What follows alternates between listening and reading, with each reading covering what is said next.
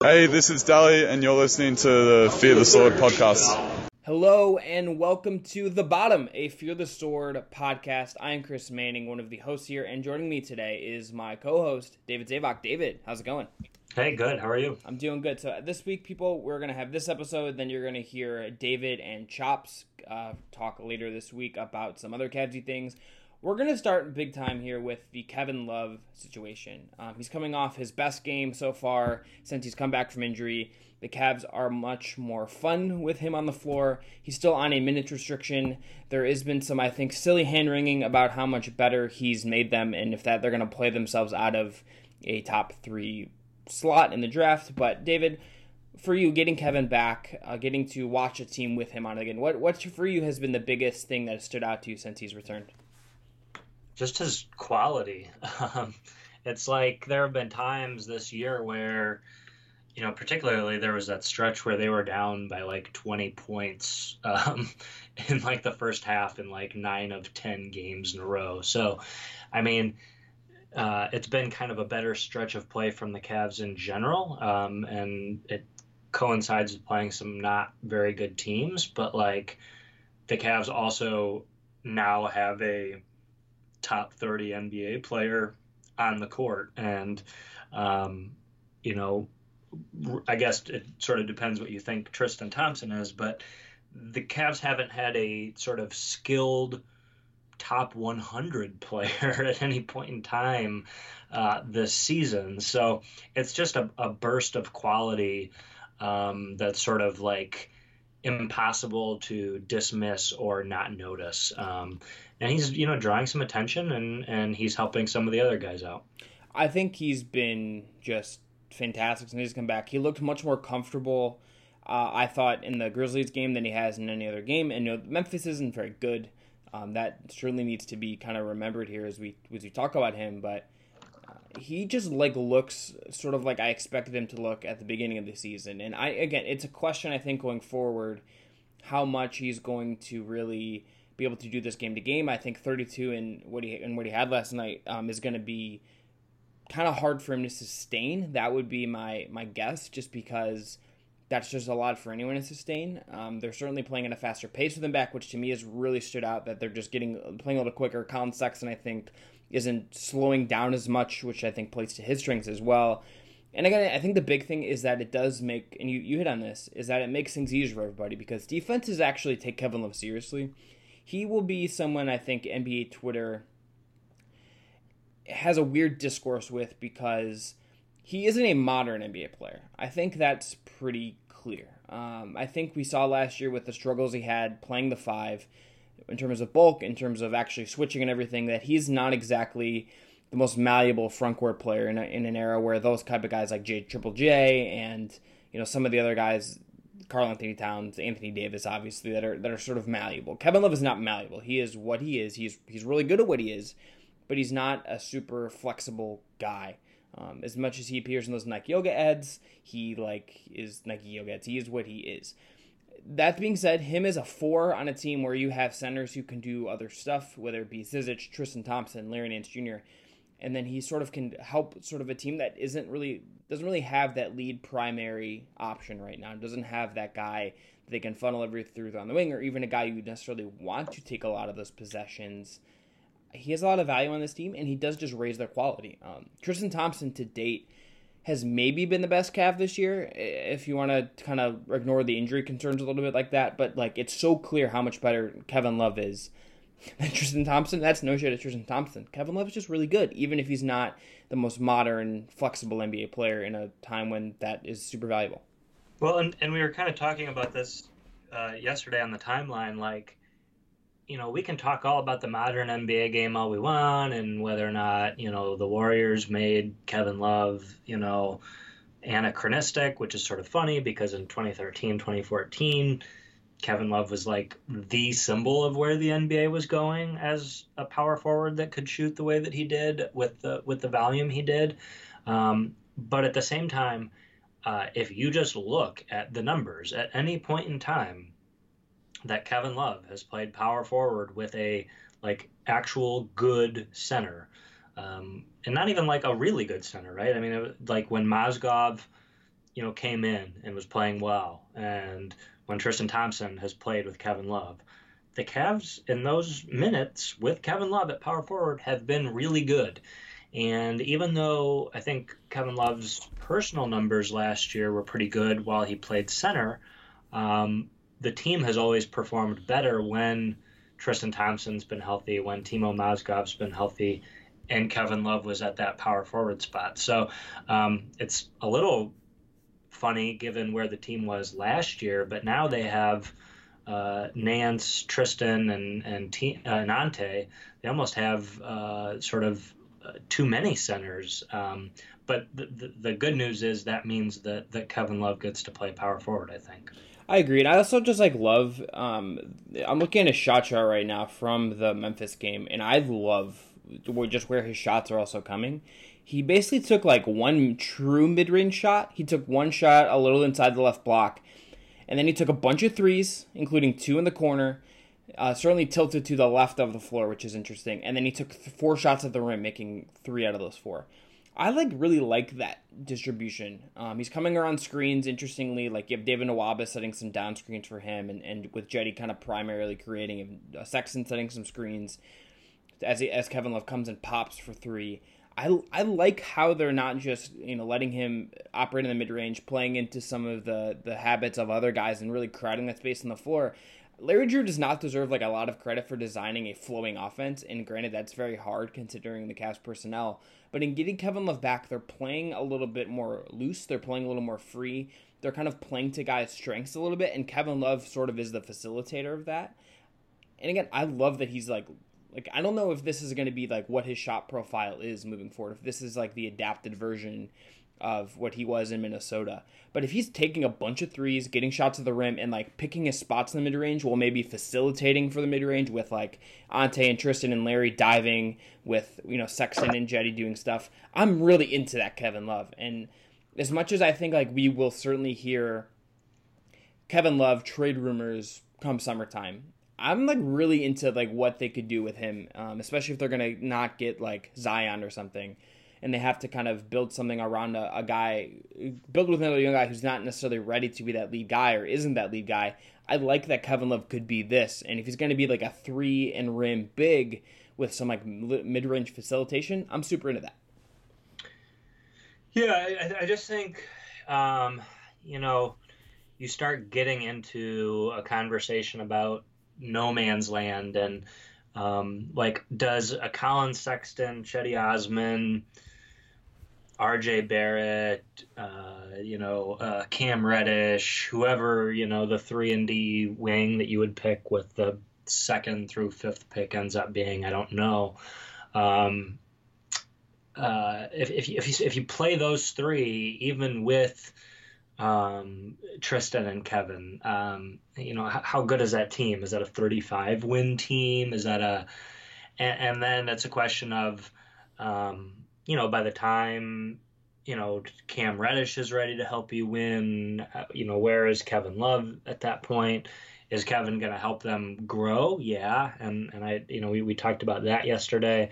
Um, you know, because I, I do think it helps Collin Sexton and, and Cedi to, to have him out there. Um, you know, do you do you become the Pacers? Is that your best case scenario? Because it might be, um, but is that a bad existence? I, I don't know. Um, so you know, I, I think the good news is you can you can sort of choose. I mean, I, I don't think any of those are. If Kevin Love's playing well and you decide you want to keep him, that's not the end of the world. And if Kevin Love's playing well and you think you can get a you know a potential top 10, 15 pick out of him, um, maybe that's good too. And um, it'll be interesting to see. And, and I guess the the other good part of it to think about is um, Kevin's really the only one that shoots, but if Larry Nance plays well, or if Tristan plays well, or if Ante plays well, um, you can move one of those guys um, and still feel good about what you still have on the roster. So um, you've kind of talked about it a, a bit, um, where the center and power forward positions are, are, sort of the only areas where there's a real strength. Um, but that gives you some flexibility. I agree. Um, I think this is a good time. We're going to take a break to just touch a little bit from our sponsors, and then we're going to come back and talk about what we think Kevin Love's uh, sort of future with this group might be, which David, I think, hit on pretty well there. So stay tuned for more of The Bottom Fear the Sword Podcast. And we are back. Okay. I'm going to ask you just kind of a broad question here, David. I think you hit on it uh, a little bit in our last segment there, but Kevin Love obviously is a bit older than the, the guys we're projecting to be the future of the Cavs. That the Cavs are positioning as the building blocks of the future. That's specifically Cedi, that is Collin Sexton. We're going to get to Ante in our last segment, so it's maybe Ante Zizic. I think Nance is in that group as well because of that contract he signed. And then the draft picks they're going to have this year, those two first rounders. Where do you, what for you would be the ideal – role of Kevin Love. Like if you're if you're Koby Altman and you're sort of envisioning what Kevin role Kevin's role is going to be in facilitating the next growth of these young guys, is it in it or uh, the next growth of the franchise if he's an asset to you? What is that ideal role? Um, I mean, hopefully as you're starting power forward, I guess. I mean, I just think, um, you know, if they come in next year, um you know, I, guess I guess to start over, he has to figure out what he wants. Do they want to make the playoffs next year? If if that is a legitimate goal that the franchise has, then you obviously need to keep him, um, because you're not going to get anything else that's going to help you get to the playoffs next year. So I think it'll be easy to tell what the Cavs want to do based on how they approach Kevin Love this summer. If he has 20 more games like he had last night. Um, he might actually, you know, get some of that trade value back. I had sort of said um, about a month ago that really there's no point to trade him at all before, you know, 11 months from now, ne- next year's trade deadline, because I just did not think, um, I just didn't think he'd be able to, to get any type of trade value back in time. Um, but I didn't expect him to look like last night either. And you know, it was one game, so we'll see what you know he can do over 20 games. But um, I think if they want to make the playoffs, they have to keep him. Um, they probably also, um, you know, need a, a, a real point guard um, that isn't Jordan Clarkson um, to sort of spell Collin Sexton. Maybe it's maybe it's Matthew Dellavedova. I don't know. Um, they're kind of, you know, we've kind of talked about this. They have a bunch of try hard players that have just enough competence where they're going to beat bad teams. I just don't know that they have the talent to beat good teams, especially not on any sort of consistent basis. So they're they are they are the definition of a team that is in between at the moment. I think that's right. Um, here's my thing with with Kevin. I because of how much time he missed this year and because of what they have done without him and how incompetent they look and structureless they look, I think is the best way to put it.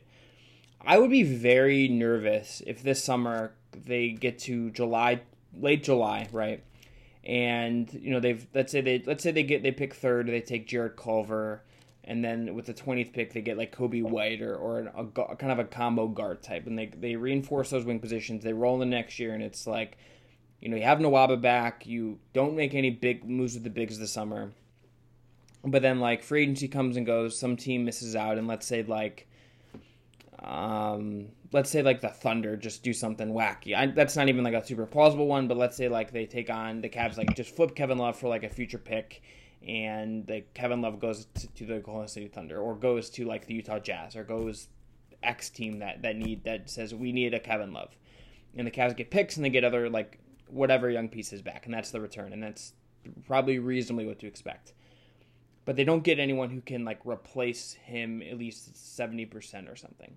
I really worry about what that does to the development of the Cavs' young pieces. Um, I think I really like just don't think it's going to benefit Collin Sexton. I don't think it's going to benefit whoever they take in June. It's not going to benefit Cedi. It's not going to benefit Ante. It's not going to benefit any young player they get. It's not going to benefit Larry Nance, frankly. If they just take away the one guy who can really lead an offense, even if he's like going to age and it's the, the injury concerns and the aging concerns are not are, are real, and I think um, a, a concern on that contract. I do think like I really wonder what if there is some damage and just moving on from. I really would be I think good with, even if it's expensive to be like a fringe playoff team or like barely keep your top 10 protected pick next year. If you keep Kevin Love and you make him the focal point of your offense, you bring along the young guys and you give them that support system that I think they need. I don't think the Cavs are not the 76ers where they got Ben Simmons and they got Joel Embiid and like they have just used those two guys to will themselves into being a really good team.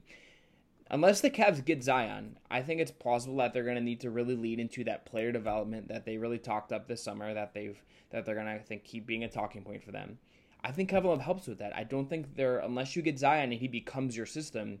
I think Kevin's only going to help RJ Barrett. He's only going to help Cam Reddish. He's only going to help Jarrett Culver. Whatever young guy you get and whatever guy you take later in that first round, he's just going to help them. I would not be in a rush to trade him unless you just get blown away, where like some team overreacts and offers you like two first round picks or just something uh, probably a little bit overpriced for what Kevin is at this point. Other than that, I just say keep him, maybe trade him at the deadline, but I think I'd be very good if they just if he if he finished the rest of this contract with the Cavs and was like the leader as these young guys get a little grow into bigger roles. I'm good with that.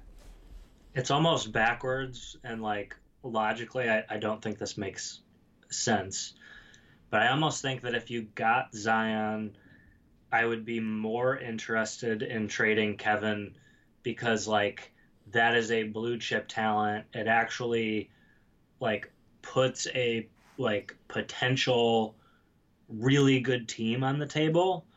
In which case, then I would want to try and tank one more year to try and like pair another talent like Embiid and Simmons, um, and then sort of grow like that. Um, after you added that other one. But if they don't get Zion, then it's kind of like, okay, let's you know we're we didn't win the lottery this year.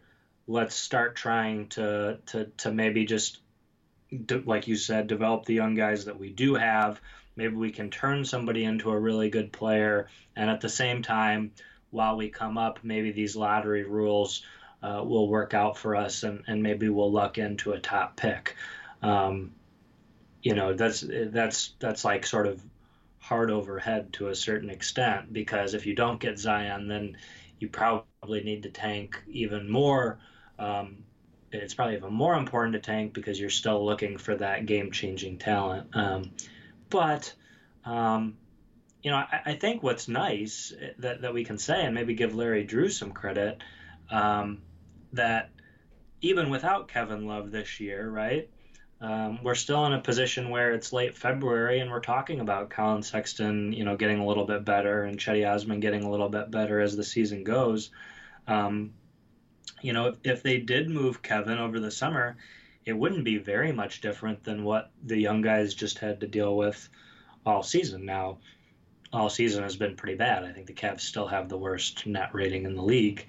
Um, their talent that they have on the roster is better than the worst team in the league. Um, but it's an open question as to how much better. Wrapping up uh, this segment on this question, I just kind of want no real deep analysis here because we're going to talk about one of these guys next. But when you look at, let's say Kevin is back next year and is part of the plan moving forward. The Cavs have three guys who are probably best playing center. Now, if Larry Nance's three point shooting hits, this changes a little bit. But they have three guys Thompson, Zizic, Nance. When you look at the future of that position, if you're looking at maybe investing time and minutes and money into three guys out of the four, and Kevin Love takes up one of those spots, how would you power rank those other three guys in terms of your who you'd like to see kind of as part of this group going forward? Um, probably. Um, I I really look at Cedi and Collin being really on the same level. Um, there's probably a little bit more upside for Collin than there is Cedi. Um, I think both of them have pretty good mindsets. Um, uh, I guess I would go with with Cedi simply because I think his defensive upside's a little higher than Collin's, um, and I think Cedi's handle has been a little better this year than maybe I would have guessed but they're they're virtually the same as far as I'm concerned. And I think if you look at Collin's age, you know, he could certainly end up making me look pretty dumb for that too. So, uh, Cedi, Collin, and then Ante, who I have pretty positive feelings about right now too. And let's look at the the the, the three bigs specifically too: Thompson, Nance, Zizic. Out of those three guys, is there is there a ranking there for you in terms of who you think kind of makes sense going forward next year and beyond? Um, I think I think what like Tristan's like one year older than Larry Nance. Um, with a lot, I mean, a lot more minutes on his. On yeah, his well, yeah, that was when I first looked at their minutes. I, I just couldn't believe that. Um, you know, Tristan uh, is about to. He's going to turn 28, um, and it's about as old of a 28 as you can get. Um, but I, I, I think that is another situation where if you're going to keep Kevin Love, then I think keeping Tristan Thompson makes a lot of sense. Um, if you are going to move Kevin Love and um, you get a Zion type player, then going with Nance and Zizic um, and just kind of staying younger, staying with fresher legs makes more sense.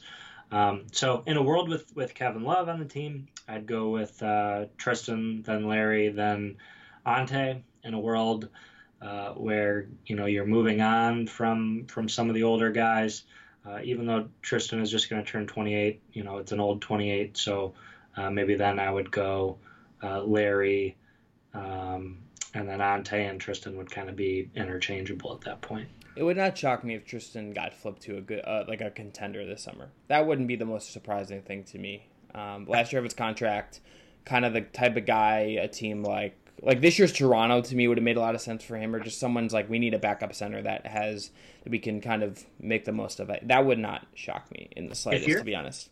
If you're Toronto, would you have valued Gasol over Thompson? Probably because of the passing, yeah. Okay. I mean that that offense to me when I've watched it has just gotten like a little sticky. Um, and like Tristan's just not Tristan isn't gonna help with that. Like he's gonna set good screens and like do dribble handoffs and stuff, but like Gasol's at least gonna like move the ball a little bit more, and the upside's probably a bit higher. Um, I I don't I think of a team like like if the Clippers form a super team and like need to like flip I don't know what kind of their salaries look like, but like that that's kind of the thing I would look at or like um funny enough Boston like theoretically or like just someone in the East. I don't know. I think I think like he can make sense for a team that's good and like feels like it needs a big. Um, we're gonna take one last break here, and then we're gonna come back to talk only about Ante Zizic and what his future might look like and what he's been so far this year. So stay tuned for more of the bottom. And we are back. Okay, Ante Zizic. David, you have. I feel like every time I edit one of your pieces and you write about Ante, the thing is, you're like, he's been really good but I'm not sure what he looks like when he's a when like the Cavs are maybe good again. I don't know what his role is like on a team that is actually good. What exactly do you kind of mean by that? And has how he's played recently changed your kind of outlook for him at all? I just think it's it's it's it's it's, it's not really even about him. Um, we used to do this. Um, if you remember, not to keep going back to Tristan Thompson, but like Tristan would be playing like 35 minutes a game and before LeBron came back and not having good numbers because the Cavs were bad and he wasn't very good and so he was part of the Cavs being bad.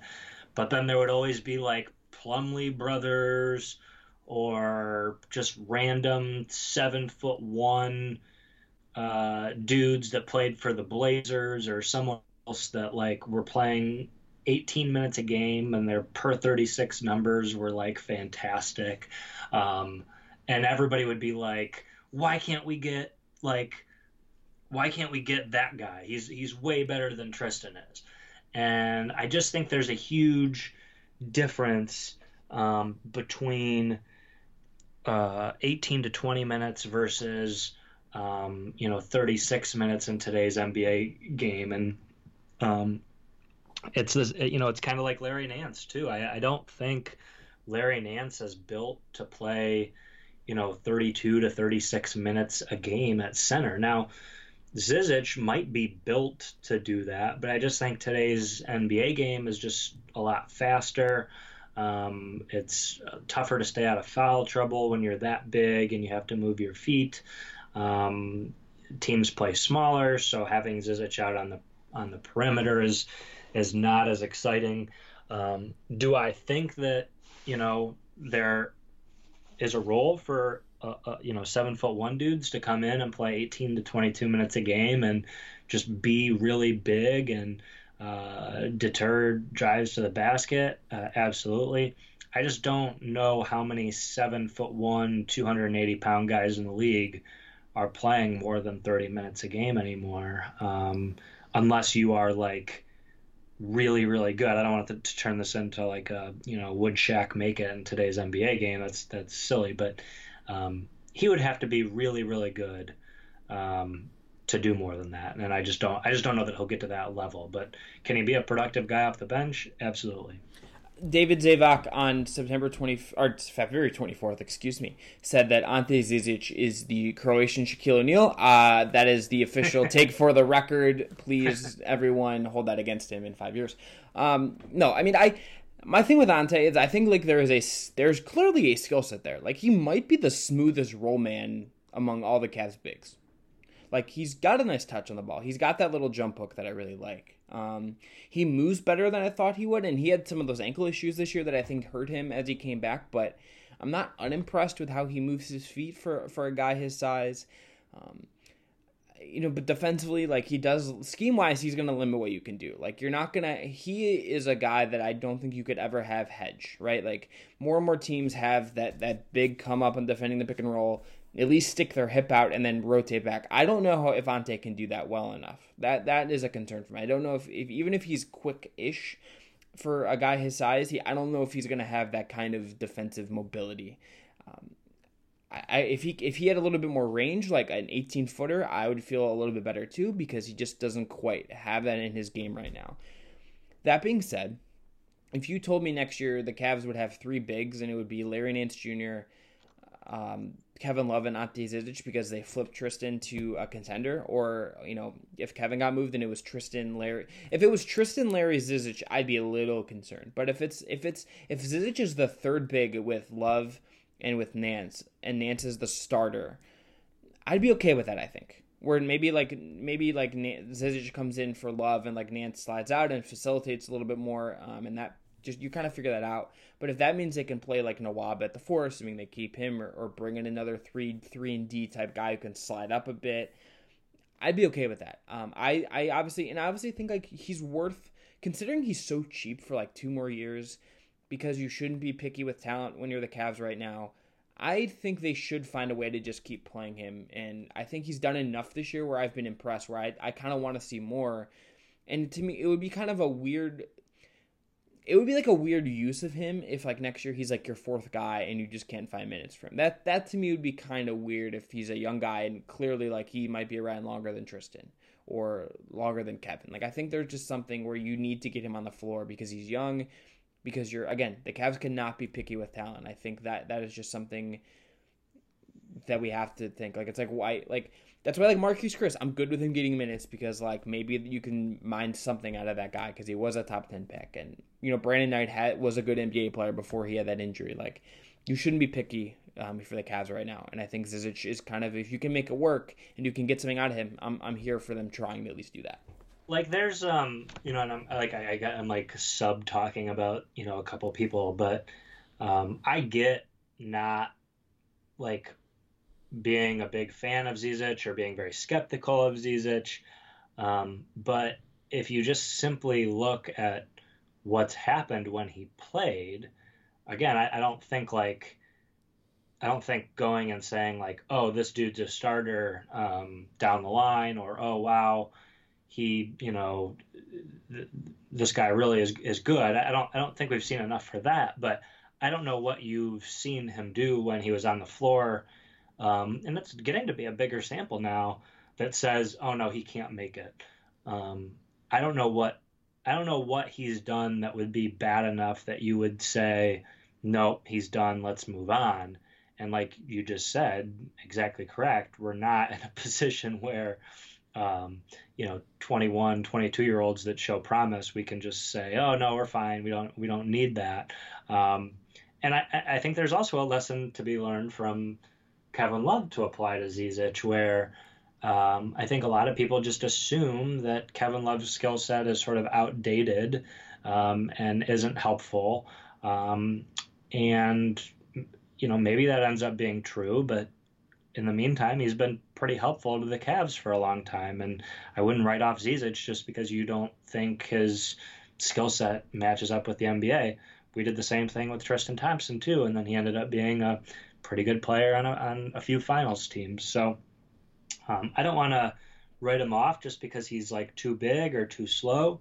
Um, I think he moves his feet all right. Um, but again, it, it just comes back to I think it would be very difficult to see him making it for you know 36 minutes a night, but uh, I think there's definitely a role for him in the NBA. Yeah, I'm curious to see what they do with that and, and how the Cavs kind of handle him moving forward. I'm, that's one of the more interesting things I kind of have looking out for him. But David, any parting thoughts you want to get out here before we wrap up today's show?